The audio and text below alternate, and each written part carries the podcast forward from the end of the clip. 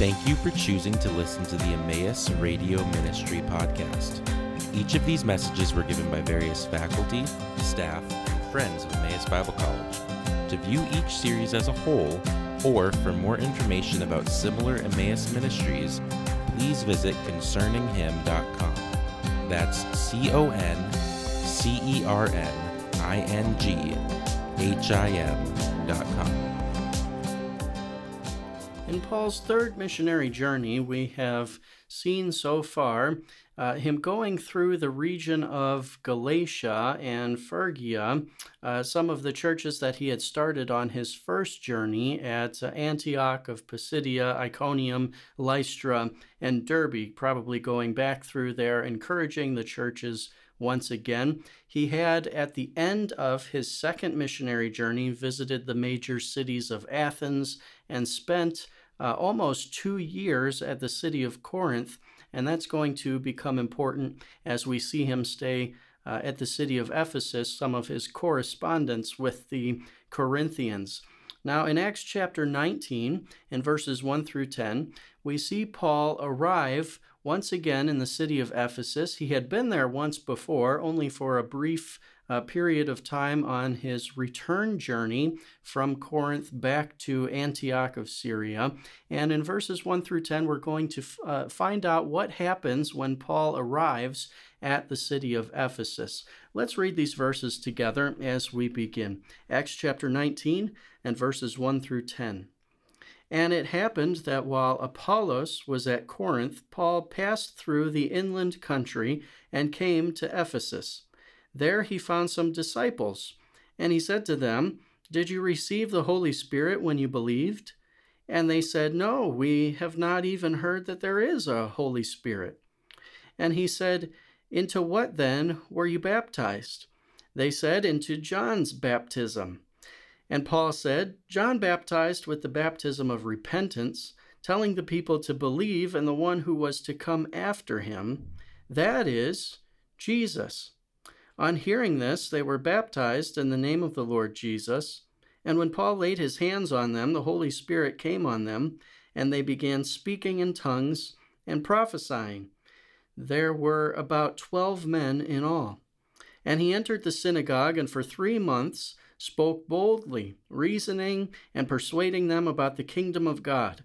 But when some became stubborn and continued in unbelief, speaking evil of the way before the congregation, he withdrew from them and took the disciples with him, reasoning daily in the hall of Tyrannus.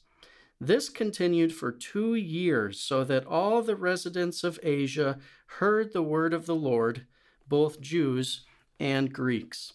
Let's pray as we begin our session. Our Father in heaven, we ask that as we look into uh, the book of Acts further, into Acts chapter 19 and the time that Paul spent in the city of Ephesus, that you would encourage our hearts by what we hear and that it would, uh, through your Spirit, be applied to our lives so that we could become more and more like the Lord Jesus Christ in our living. It's in His great name we pray. Amen.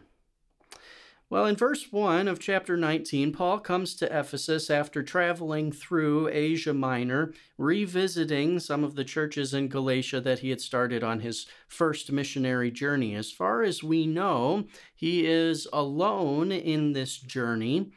Uh, there is a man by the name of Apollos who we talked about at the end of chapter 18.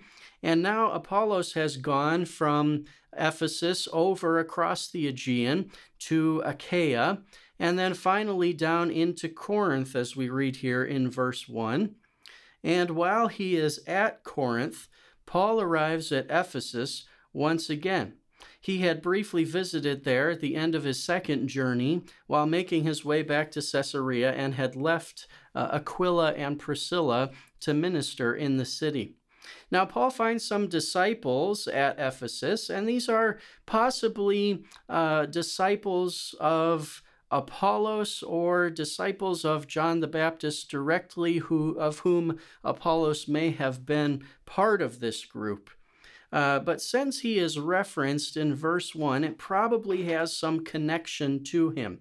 Because you remember, Apollos uh, had to be taken aside by Aquila and Priscilla as he was speaking in the synagogue, and they explained to him further uh, the truth about Jesus. All he had known was the message of John the Baptist that uh, there was a Messiah coming and that his coming was imminent. However, he had not heard about uh, Jesus as the Messiah.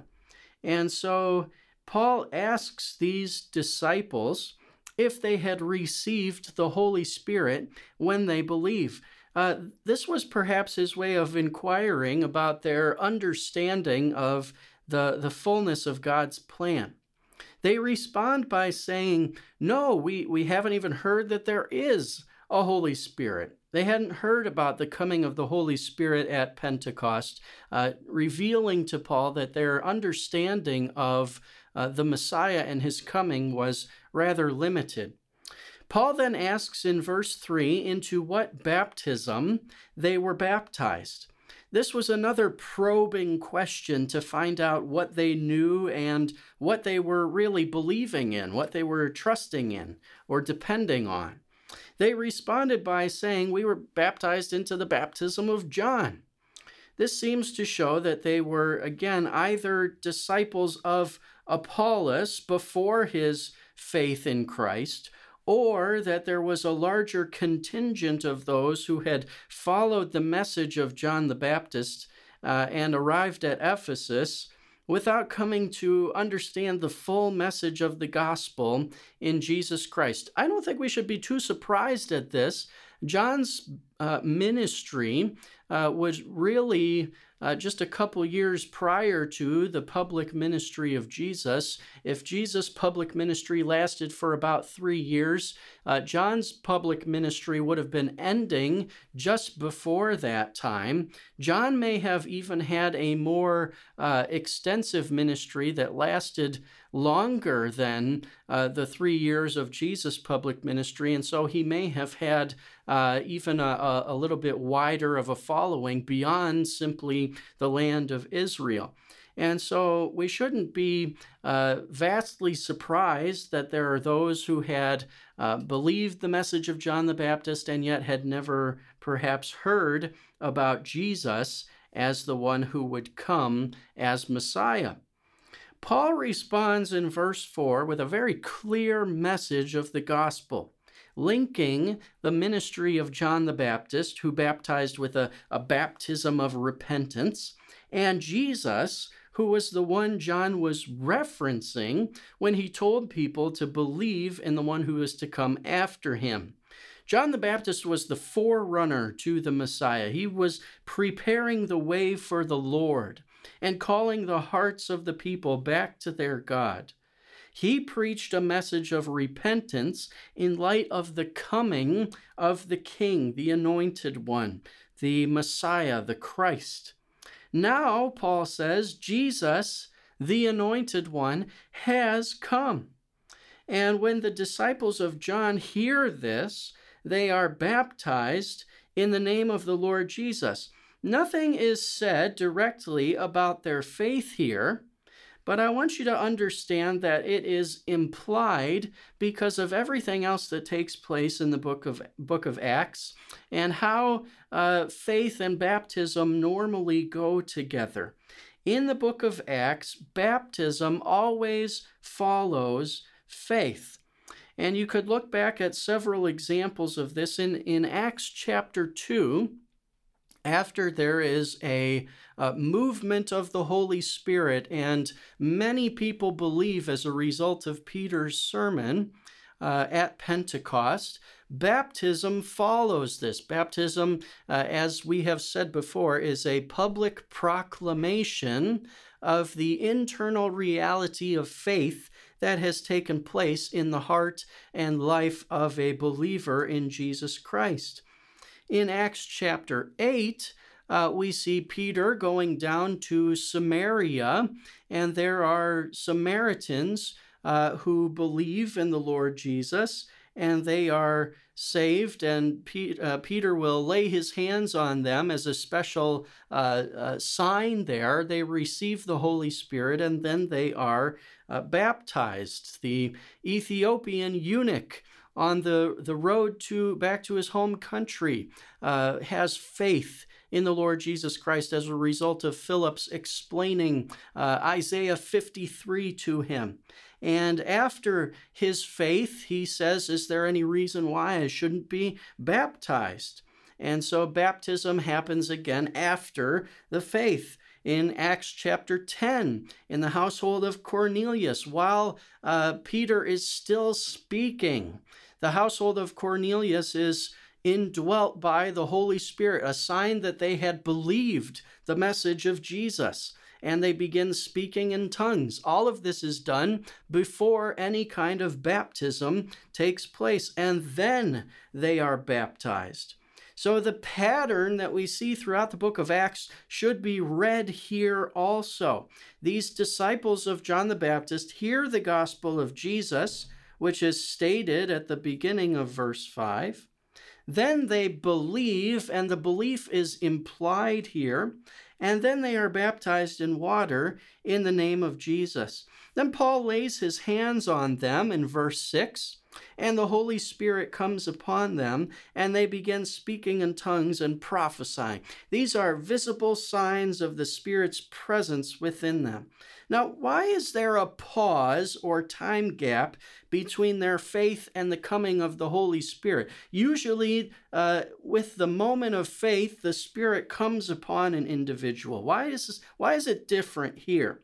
Well, I think if we look back in Acts chapter 8, with Peter and the Samaritans, just as in Acts chapter 8, the Spirit of God coming upon the Samaritans by the visitation of the apostles and the laying on of, of Peter's hands, which has uh, prophetic significance going back into the Old Testament. The prophets of Israel would lay their hands on individuals and perform uh, miraculous things, uh, uh healings, uh, and things like that. So now these disciples of John are given the Spirit as a visible sign to them of the truthfulness of the message of Jesus, and it would have been a powerful witness in the city of Ephesus. So they speak in tongues, which are human languages previously unknown to them and they prophesied as a sign to those who were observing. We're told in verse 7 that there are 12 men in number to whom this happened. Speaking in tongues in Acts is always a miraculous sign that testifies to the truthfulness of the gospel message. It is not an act of higher spirituality. It always accompanies salvation. At Pentecost, it accompanied the salvation of those uh, uh, believers in Christ who were waiting for the descent of the Spirit. Uh, in Acts chapter 10, in the household of Cornelius, uh, the speaking in tongues accompanies the salvation of the Gentiles there. And here in Acts 19, the same is the case. Now, Paul enters the synagogue after this and proclaims boldly for three months there. Notice that he's still spoken of here as disputing and persuading things concerning the kingdom of God. This kingdom is a kingdom not of this world, but belonging to the invisible or spiritual realm today, where Jesus is seated at the right hand of God the Father. And one day in the future, when Jesus returns, he will bring his kingdom with him, and the kingdom of heaven will invade the kingdoms of earth and overtake the kingdoms of this world. After this time, some of the Jews became stubborn and persisted in unbelief, even speaking out against the way, Christianity, before the assembly of the Jews. And so Paul separated from the synagogue and took the believing Jews with him and began reasoning daily in the lecture hall or school of Tyrannus. And in verse 10, we find out this continued for two years, so that everyone in Asia heard the word of the Lord Jesus, both Jews and Greeks. So, what happens in Ephesus with the disciples of John the Baptist really begins a huge public ministry in the city of Ephesus that is going to have lasting ramifications for the gospel. And we will see some of that next time. Thank you for listening to the Emmaus Radio Ministry podcast. This ministry is possible because of the generous contributions from our partners around the world. For more information about partnering with us, please visit emmaus.edu slash partner.